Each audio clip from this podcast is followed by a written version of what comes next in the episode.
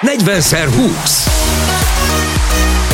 A Közmédia Kézilabda Podcast műsora.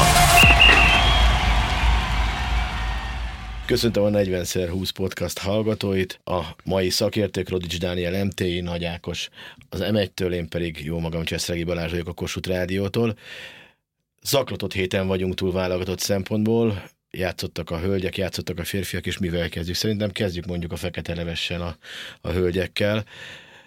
Németországban, ha nagyon pozitív vagyok, akkor a négy gólos verességgel a tavalyi évhez képest fejlődtünk, amikor azt hiszem 11-el kaptunk itthon ki a németektől Tatabányán, de nem mindig volt a játékunknak jó üzenet ezen a meccsen. Hát ez nem tudok mit hozzátenni, ez, így van sajnos. Tehát én, aki inkább realista vagyok, de amikor közeledik egy ilyen fontos világverseny, mint a olimpiai kvalifikációs világbajnokság, akkor azért hajlamos vagyok ilyen kincstári optimizmusra. Most, hogyha nagyon optimista lennék, akkor se tudnám mivel alátámasztani. Mindig azt várom, hogy amit már korábbi podcastekben is mondtam, hogy akkor se találtam a jó szavakat. Szóval nem hozzáállással van a baj, mert biztos, hogy minden játékos úgy áll hozzá a válogatottban, meg hát azért ismerjük is őket, és, és tudjuk, hogy, hogy azért normális, jó hozzáállású, motivált lányokról van szó, akik adott esetben a klubcsapataikban, Debrecenben, Győrben is, Fradiban is, sőt a Vácban is, még nemzetközi meccseken is tudnak jól teljesíteni, akár ki, kiemelkedően is egy-egy meccsen, és egyszerűen valahogy ez a válogatottban nem, nem áll össze továbbra se. Tehát ugyanúgy megvannak a hibák, és, és a nem, nem is tudom. Szóval amikor ültünk a, a, együtt Jubjanába tavaly novemberben az Európa bajnokságon a lelátón, és ment az a küszködés, az a küszködés, ami ugye akarás, de hát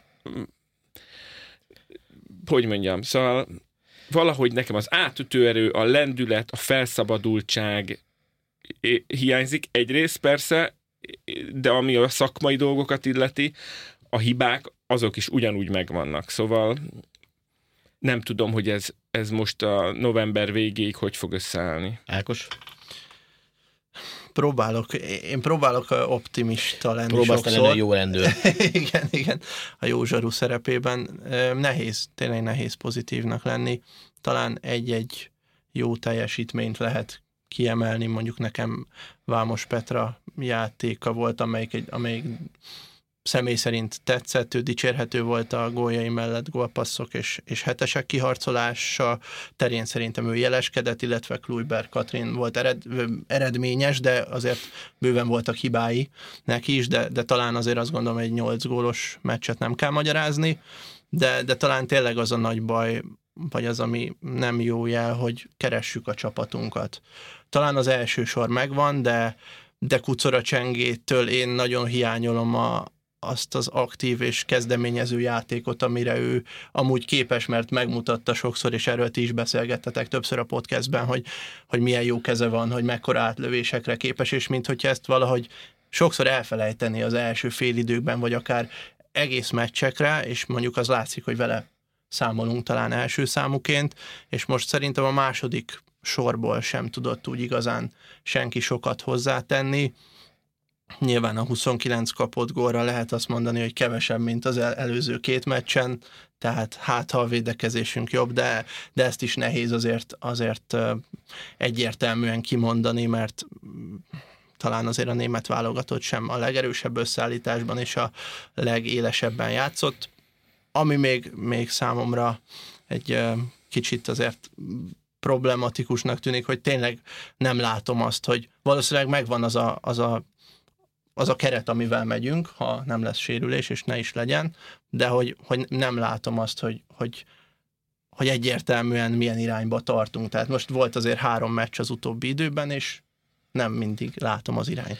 Igen, csak ugye erről beszélgetünk most gyakorlatilag egy meccs alapján, csak hogyha igazából belegondolunk, és erről is volt szó már a podcastben, hát gyakorlatilag 10-11 éve ugyanebben a egy helyben toporgunk. Valahol a 8 fölötti, vagy 8 környéki, 8, 10, 11, 12. helyek. Utoljára ugye keppféle Európa-bajnokságon volt egy érmünk. Utána még lehet mondani, talán a 2013-as világbajnokságon, amikor épp hogy kikaptunk a, a negyed döntőben a későbbi világbajnok Brazíliától, hogy az még az még úgy rendben volt, és onnantól kezdve valahogy, valahogy semmi előrelépés, és hadd említsem meg, tudom, hogy volt róla szó, de engem azért mégis mondaninak nyilatkozott Szűcs Martin egy konferencia Nem után. nekem nyilatkozott, hanem a, a Vagy hát ott, igen. előadást tartott, és én Igen. ott voltam.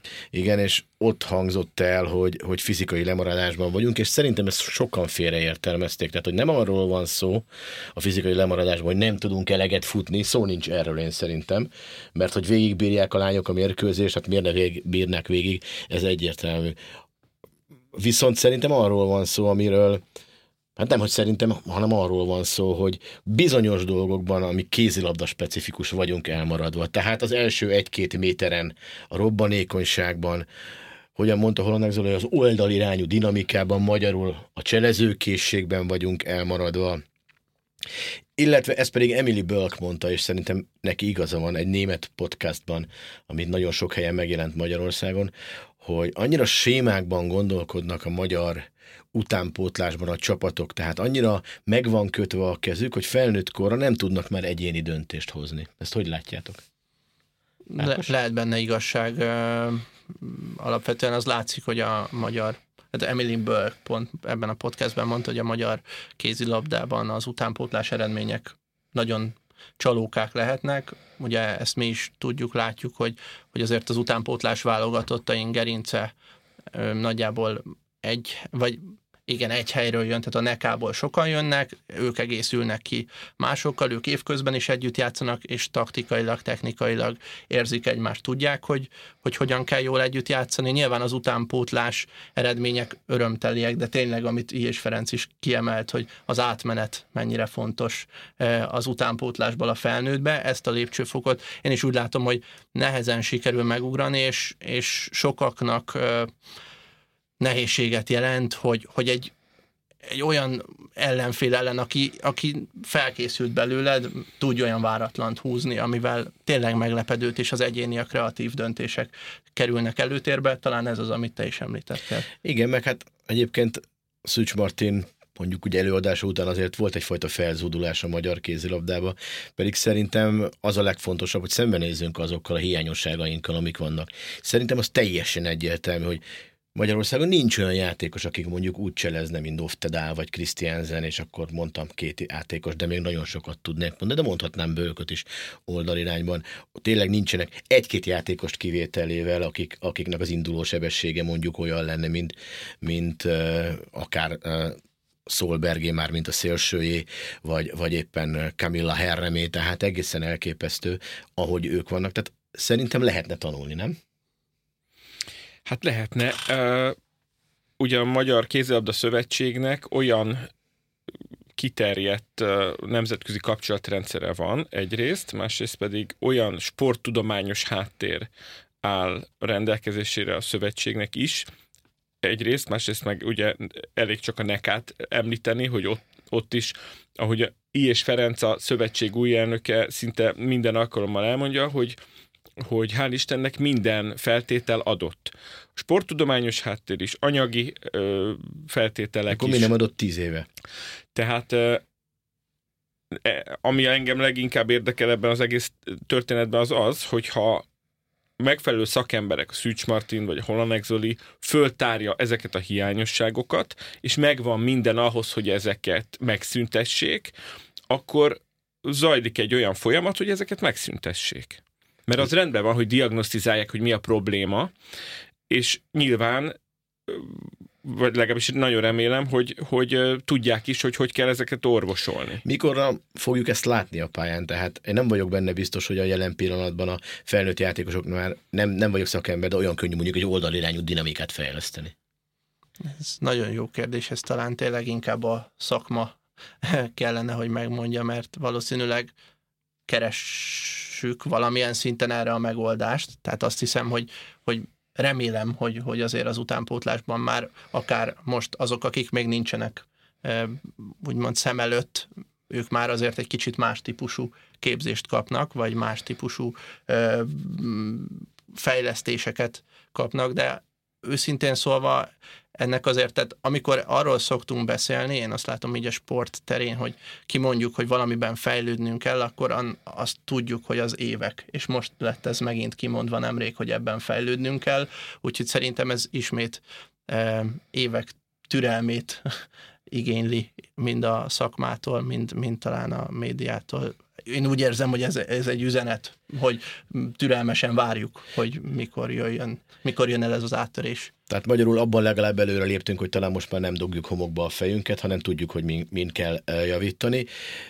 Lezárva úgymond a női blokkot, mit vártok a világbajnokságtól, hiszen a nyolcba kell kerülnünk gyakorlatilag ahhoz, hogy olimpiai selejtezős helyen érjünk, és ha nagyon-nagyon-nagyon őszinték vagyunk, ehhez kettő meccset kell nyerni. A nagyon-nagyon hiányos Montenegro ellen, illetve hát az utóbbi időben nekünk kifejezetten nem fekvő horvátok ellen. Mi lesz a a várok, vagy mi a várakozásod, Dani? Hát az a várakozásom, hogy itt nem az, nem, semmi nem fog azon múlni, hogy ki hiányos, meg ki nem hiányos. Itt szerintem az ellenfeleken semmi nem fog múlni. Az ellenfeleken olyan esetben múlnak dolgok, hogyha mondjuk Norvégiáról, Dániáról, Franciaországról van szó. Tehát azt mondod, hogy ez a... nagyjából a mi kategóriánk ez a két Igen. csapat, és nem azt fog dönteni. Én hogy... szerintem a Montenegro és a Horvátország ellen, és az ilyen kaliberű csapatok ellen minden a, a magyar válogatotton fog múlni. Nagyon remélem, hogy a mi javunkra, vagy, vagy az ő javukra. Jó, hát leszek, leszek akkor én is optimista. Én szerintem nagyon-nagyon-nagyon kemény mérkőzéseken majd behúzzuk ezeket a, ezt a kettőt, és nyolcban leszünk, Ákos én is a Danihoz csatlakozni egy picit, hogy én ezt úgy fogalmaztam meg, amikor ezen gondolkodtam, hogy ez ellen, a két csapat ellen a napi forma fog dönteni. Én, az, én nem, nem gondolom, hogy, hogy most magyar válogatott uh, szurkolóként mond, mondhatom azt, hogy, hogy biztos, hogy nyerünk. Uh, vagy hogy, hogy ez, ez tényleg minden adott, hogy mi nyerjünk. Én azt gondolom, hogy remélem, hogy egy jó felkészülés és, és, egy, és a kulcsembereink jó formája úgy találkozik ezen a világbajnokságon, hogy ez a, ezen a két legfontosabb meccsen, ahol azért érezhetően teher lesz, tehát ezt tegyük hozzá, hogy ez mindig egy problematikus, ez mindig kiszokott ütközni. Hú, erről mennyit beszéltünk a igen. tavalyi podcastekben. Hogy, hogy ez még, Már amikor, a könyöké Igen, ki. hogy amikor teher van, akkor kell majd teljesíteni. Ekkor kell vezér. Van vezér a válogatottban? Hogy látod? Hú, ez mindig egy visszatérő téma, és ö, olyan, olyan vezér, aki, aki tudja tüzelni a többieket, szerintem jelen pillanatban nincs. Én most ezt így kimondom, de a pályán egyébként a játékával, az érettségével, hogyha jól játszik, akkor szerintem Kluiber Katrin tud vezér lenni, vagy Vámos Petra tud vezér lenni, vagy a kapuban akár a rutinjával Bödebíró Blanka, de szerintem nagyjából itt körbeérünk, és valószínűleg, vagy nektek van-e, akivel kiegészítenétek? Nincs. Én egyébként Vámos Petrától várom inkább, hogy a a csapat élére álljon, mert, mert valóban, hogy mondott, Keti nagyon jó formában van, bár ijesztően kezdte ő is az évet a Ferencvároshoz és a többi játékoshoz képest, de, de egy irányítónak el kell vinni azt a terhet, hogy, hogy ő az irányító és ő a, ő a vezér. Ilyen szempontból továbbra is nekem Tomori Zsuzsanna nagyon hiányzik a pályáról. Nekem is, nekem is, és egyébként ő a maga vagányságával és az intelligenciájával is, és lehet, hogy csak ez a védekezésben nyilvánulna meg, de hogy össze tudna tartani, vagy össze tudja tartani a csapatot, igen, de hát ugye ez már a veszett fejszennyele. Lépjünk át szerintem a férfiakra, egy kicsit örömtelibb, bár még messzebb van a világverseny, illetve hát a kontinens verseny, hiszen januárban Európa bajnokság, de mi erről Danival már négy szem közt beszélgettünk, hogy, hogy szerintem ez a válogatott, ez lépett előre, és nyilván az első lengyel meccs az olyan volt, amilyen, összeszoktak, ezt Máté Doma is elmondta a második meccs után, hogy, hogy azért kellett hozzá idő, meg Csema is elmondta, és a második meccs az, az kifejezetten, tudom, ez egy gyengém lengyel válogatott volt, kifejezetten jó volt nézni és nem csak az, hogy nyertünk, meg tízzel nyertünk, hanem volt egy nyitott védekezésünk, ami a magyar kézilabdában a legkevésbé jellemző. Tényleg örömteli, és, és nagyon érdekes egymás mellé tenni a férfi és női válogatottat, hogy kicsit a vízilabdázók jutnak eszembe, eh, hogy, hogy a férfi válogatott mennyire könnyeden készülhet egy Európa-bajnokságra, hiszen olyan igazi nagy tétje az olimpia szempontjából nem lesz, még mondjuk egy rengeteg válogatott úgy megy ki, hogy a selejtezős helyet kivívja, a női válogatottunk úgy megy majd a VB-re, hogy mindenképpen és csak itt szerezheti már meg az olimpiai selejtezős helyet. Tehát ez, ez nyilván óriási különbség, és szerintem azt, azon is nagyon sok, vagy hogyha párhuzamba állítom a két válogatottat, jó látni, hogy, hogy a második sorunk mennyire sokat tudott hozzátenni, hogy a csereként beszálló játékosok mennyire tudtak bizonyítani, és hogy a keret mélysége egyre inkább látszódik, és, és jó, jó látni, hogy, hogy sokan egy elég magas szintet tudtak hozni. Nyilván hozzá kell tenni, hogy a lengyel válogatott tényleg nem tartozik a világ elitbe, talán a, a szűk elitbe biztosan nem, de jó volt azt látni, ahogyan, amilyen örömmel, amilyen kreativitással és, és, és felkészülten játszott a válogatott, főleg a második meccsen. Az első meg, hogy tudott nyerni, és meg tudta nyerni akkor is, amikor helyenként akadozott a játék. Válaszolok erre is, meg egy picit a, egy pár kérdéssel ezelőttire, vagy felvetéssel ezelőttire is, hogy én azt a hangulatot hiányolom a női válogatottól, ami a 2018-as Franciaországi Európa-bajnokságon volt. Persze tudom, hogy az eredmények, meg a sikerek, azok hozzák ezt a hangulatot, de talán ez a hangulat is hozzátehet ahhoz, hogy eredmény, az eredményesség javuljon. És ezt, ez most onnan jutott eszembe, hogy ugye volt az a 18-as Európa-bajnokság, decemberben, utána januárban a férfi világbajnokság Dániában, ami a férfi válogatottnak nagyon döcögős volt, és, és végül is nem is érték el a, a, azt, amit szerettek volna. És ez nem volt olyan régen. Ki gondolta volna, ugye hát mi sokat járjuk a világot együtt ilyen kézilabdás világversenyeken, hogy ki gondolta volna akkor, hogy ez nagyon gyorsan meg fog fordulni, aztán ugye a lányok kijutottak az olimpiára, tehát még, még a, a 19-es japán világbajnokság kudarca ellenére ott azért még volt egy olimpia szereplés. Ki gondolta volna akkor, hogy ez meg fog fordulni, és most a fiúkról beszélünk úgy, hogy milyen jó hozzáállás, milyen jó hangulat, ilyen taktikai variáció, olyan taktikai variáció, lengyeleket verjük tízzel, és optimistán várjuk a januári Európa-bajnokságot és a tavaszi olimpiai selejtező tornát. Ez elképesztő.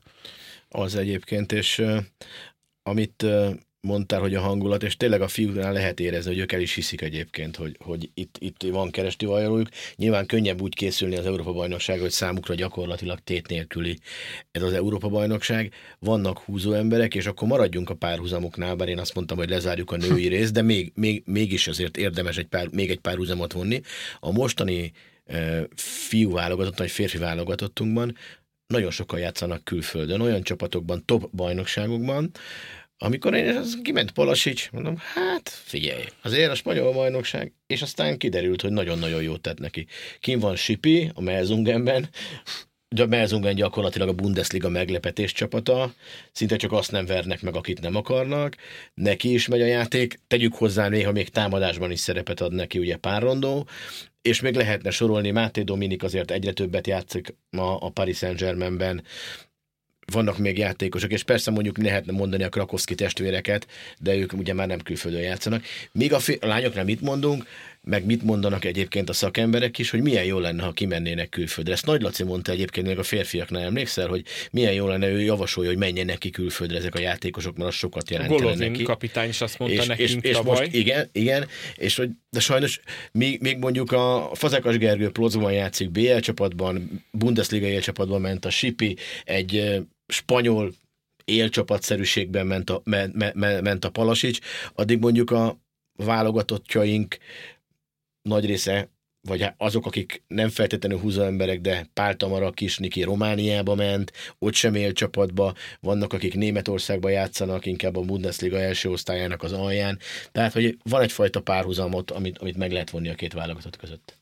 Abszolút, és szerintem érződött is, vagy nem tudom, hogy ennek tudható ebbe, de, de ez a felszabadultság, az, hogy jó találkozni, az szerintem más, hogy egész évben itthon együtt játszunk, egymás ellen játszunk, vagy pedig úgy jövünk haza, hogy amúgy mindenki jön a világ minden tájára a kis túlzással, és, és, és jó együtt találkozni újra és együtt játszani, és, és szerintem tényleg sokan fejlődtek és léptek előre már azzal is, hogy kultúrát és, és, és országot váltottak. Tehát jó, jó látni azt, és egyébként azt is jó látni, ha így az erősségekre vonatkoztatunk, hogy, hogy most Bánhidi Bence is az utóbbi időben egyre biztatóbb állapotban és formában van, és, és egy, egy jó Bánhidire mindenképpen szükségünk lesz. Ugye a... erre mondtad sem, hogy gyakorlatilag ő azt gondolja, hogy a legjobb beállós párosa ma a magyar válogatottnak van a világon és nem is biztos, hogy messze járt tőle, tehát Rostamiki is abszolút bizonyította, hogy... Már Szőlősi és Sipi?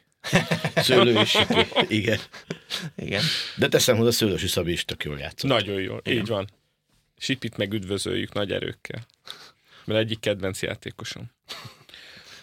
Minden Bocsánat, közbevágtunk. Nem, e, igazából én ennyit gondoltam, hogy ez a külföldi léte szerintem segíthet a válogatott szinten is. Tehát, hogy, hogy ez jó együtt lenni, ez látszik, hogy találkozásnak van egy öröme, egy dinamikája, és szerintem ez ígéretes, nyilván az olimpiai selejtező hihetetlen nehéz lesz, vagy valószínűleg nagyon nehéz csoportunk lesz, de, de szerintem minden adott ahhoz, hogy, hogy ennek önbizalommal telve menjünk majd neki most már minden adásban elmondom, már biztos nagyon unalmas, ugye, hogy amit én a Juhász Istvántól, a Kézilabda Szövetség sportszakmai igazgatójától hallottam többször is, hogy a nemzetközi rutint nem a válogatottban kell megszerezni. Tehát magyarul el kell menni külföldre. Hát igen, vagy pedig magy- olyan magyar klubcsapatban kell játszani, jó esetben, amelyik rendszeres szereplője a Nő, valamelyik európai kupasorozatnak. Na most én azért nem írná, vagy nem nézném le a román bajnokságot, hiszen most a román bajnokság az, ami a magyar bajnokság volt éveken keresztül,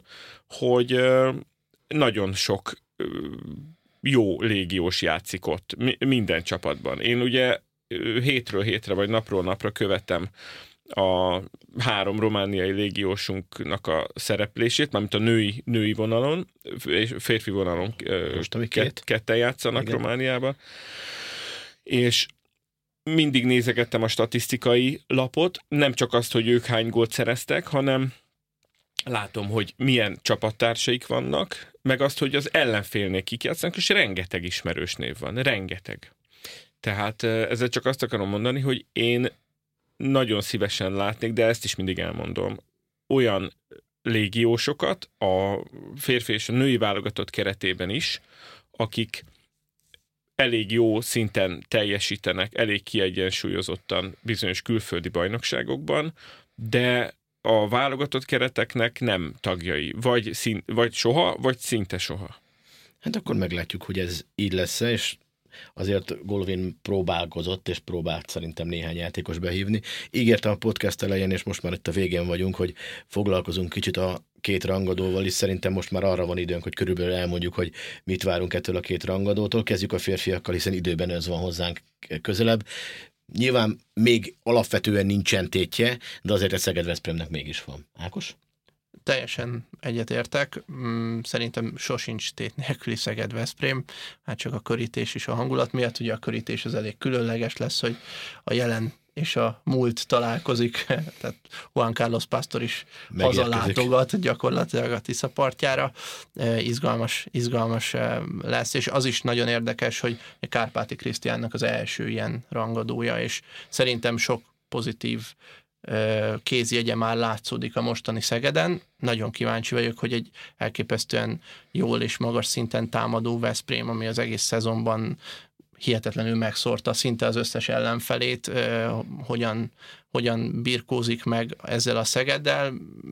Olyankor is állt már fel a Szeged nagyon mélyről, amikor ugye pont az előző szezonban a bajnokok ligájában teljesen reménytelenül nézett ki a helyzet, aztán a bajnoki döntő egészen fordulatossá vált, úgyhogy én azt gondolom, hogy ennek komoly pikantériája lesz, és, és szerintem megmerem kockáztatni, hogy egy erősebb Veszprém és egy erősebb Szeged találkozik egymással, mint az előző szezon végén pikantéria, ezt szegedieknek eladhatod valamilyen... CK-val, ez nagyon jó lesz. Ez jó, jó. Dani? Elmúlt években ugye nagyon sok meglepetés történt ebben a párosításban Szeged és a Veszprém pályaválasztásával is. Most nagyon nehezen tudom elképzelni, de hát a, azt, hogy meglepetés történjen, és ne a Veszprém nyerjen, de hát a, a meglepetés az azért meglepetés, hogy mert nem nagyon lehet előre ö, megmondani. Az biztos, hogy a hangulat az sokkal jobb lesz, mint a szombati, szegedi, ö, magyar-lengyel barátságos meccsen ahol hát nem, nem annyira volt, de ez nem a szegediek hibája természetesen. Most, most ugye nyilván teltház lesz, és, és jó hangulat. És hát ellent, ezzel ellentétben a női rangadó jövő héten szerdán, ott gyakorlatilag bajnoki döntővel ér fel, annak is köszönhetően, hogy a Győr ugye az első fordulóban, vagy hát tulajdonképpen a második előrehozott fordulóban vereséget szenvedett most Magyaróváron ott is ugyanez a helyzet. A elmúlt hetekben a, a Győr nagyon meggyőzően teljesít. A bajnokok ligájában a Fradi, bár az ikasztot legyőzve megszerezte első pontjait, de ez a tegnapi budaörsi egygólos győzelem, pláne annak a hajrája, hát az ugye megint kérdéseket vet fel. Tehát itt is ugye azt mondom, hogy országos kettes a jövő heti női rangadó, de ebben a pár, párosításban is láttunk már jó néhány meglepetést az elmúlt években. Én nem vagyok matematikus, meg főleg nem statisztikus, majd ti megmondjátok, hogy Ákos lehet, hogy tudja, mikor kapott ki utoljára, vagy mikor nyert utoljára a Győr a Népligetben? Valakinek ez megvan? Most. Régen. Régen. De te, te vagy a Győri, neked kéne tudni. De én ettől függetlenül nem tudom, hogy mikor. Nagyon régen, régen, régen, régen nyert, tehát hogy ezt nézzük, akkor a Fradi Győrön bármi megtörténhet. Igen, igen. Uh, van egy különleges hangulat, ezt lehet, hogy a győri szurkolók máshogy neveznék a Fradi eh, arénában, az Elek Gyula arénában. Eh, én, én most bevallom őszintén, hogy sokkal inkább látom a meglepetést a, a Szeged Veszprémben, pedig tényleg egy nagyon meggyőző Veszprémről beszélünk, mint, a, mint az FTC Győrben. Én azt gondolom, hogy azért nem látom annyira az FTC győzelmi esélyeit, mert az elmúlt három-négy hónapban kiderült, hogy elképesztően vékony a második sor, most már ugye fogyóban is van, vagy hát igazából egy, egy nagyon fiatal második sora van a, a Fradinak, és szerintem egy ilyen hőfokú rangadón nagyon nem mindegy, hogy kiket tudsz becserélni, és mennyire tudod frissen tartani a kulcsembereidet, akár hogyha a hajráig ez szoros lesz. Úgyhogy én azt hiszem, hogy a Győr ilyen szempontból nagyon jól áll, és Kirkeli viszonylag jól forgatja a csapatát, a, akár meccseken belül is. Úgyhogy én most azt látom, és valóban a tegnapi Budaörs elleni meccs, én ezt, végig is néztem utólag, így az eredményt látva, hogy mi is történt itt valójában. Ott is az érződött, hogy amikor a kulcsemberek pici pihenőt kaptak, akkor azért fel tudott zárkózni a, a Budaörs, és azt hiszem, hogy most is hasonló helyzetnek fenn kell állnia, tehát nem tudom elképzelni, hogy 60 percet játszik Louis Bölk és Lekics, ezekbe a résekbe pedig szerintem be lehet férkőzni, aztán én leszek, vagy felvállalom, hogyha a jövő héten itt e, Fradi sikerről beszélünk, hogy teljesen tévesen láttam a dolgokat. Hát így legyen, már hogy felvállal. 40-szer, a 40x20-as podcastban természetesen jövő héten majd kiderül, hogy mik lettek az eredmények. Lette egyáltalán meglepetés a két rangadón, vagy, vagy nyertek úgymond az esélyesek? Persze hát az, az is ma kiderült, hogy az esélyekről nagyon nehéz beszélni. Köszönöm a figyelmüket Ákosnak és Daninak pedig köszönöm, hogy itt volt a 40x20-ban ma is.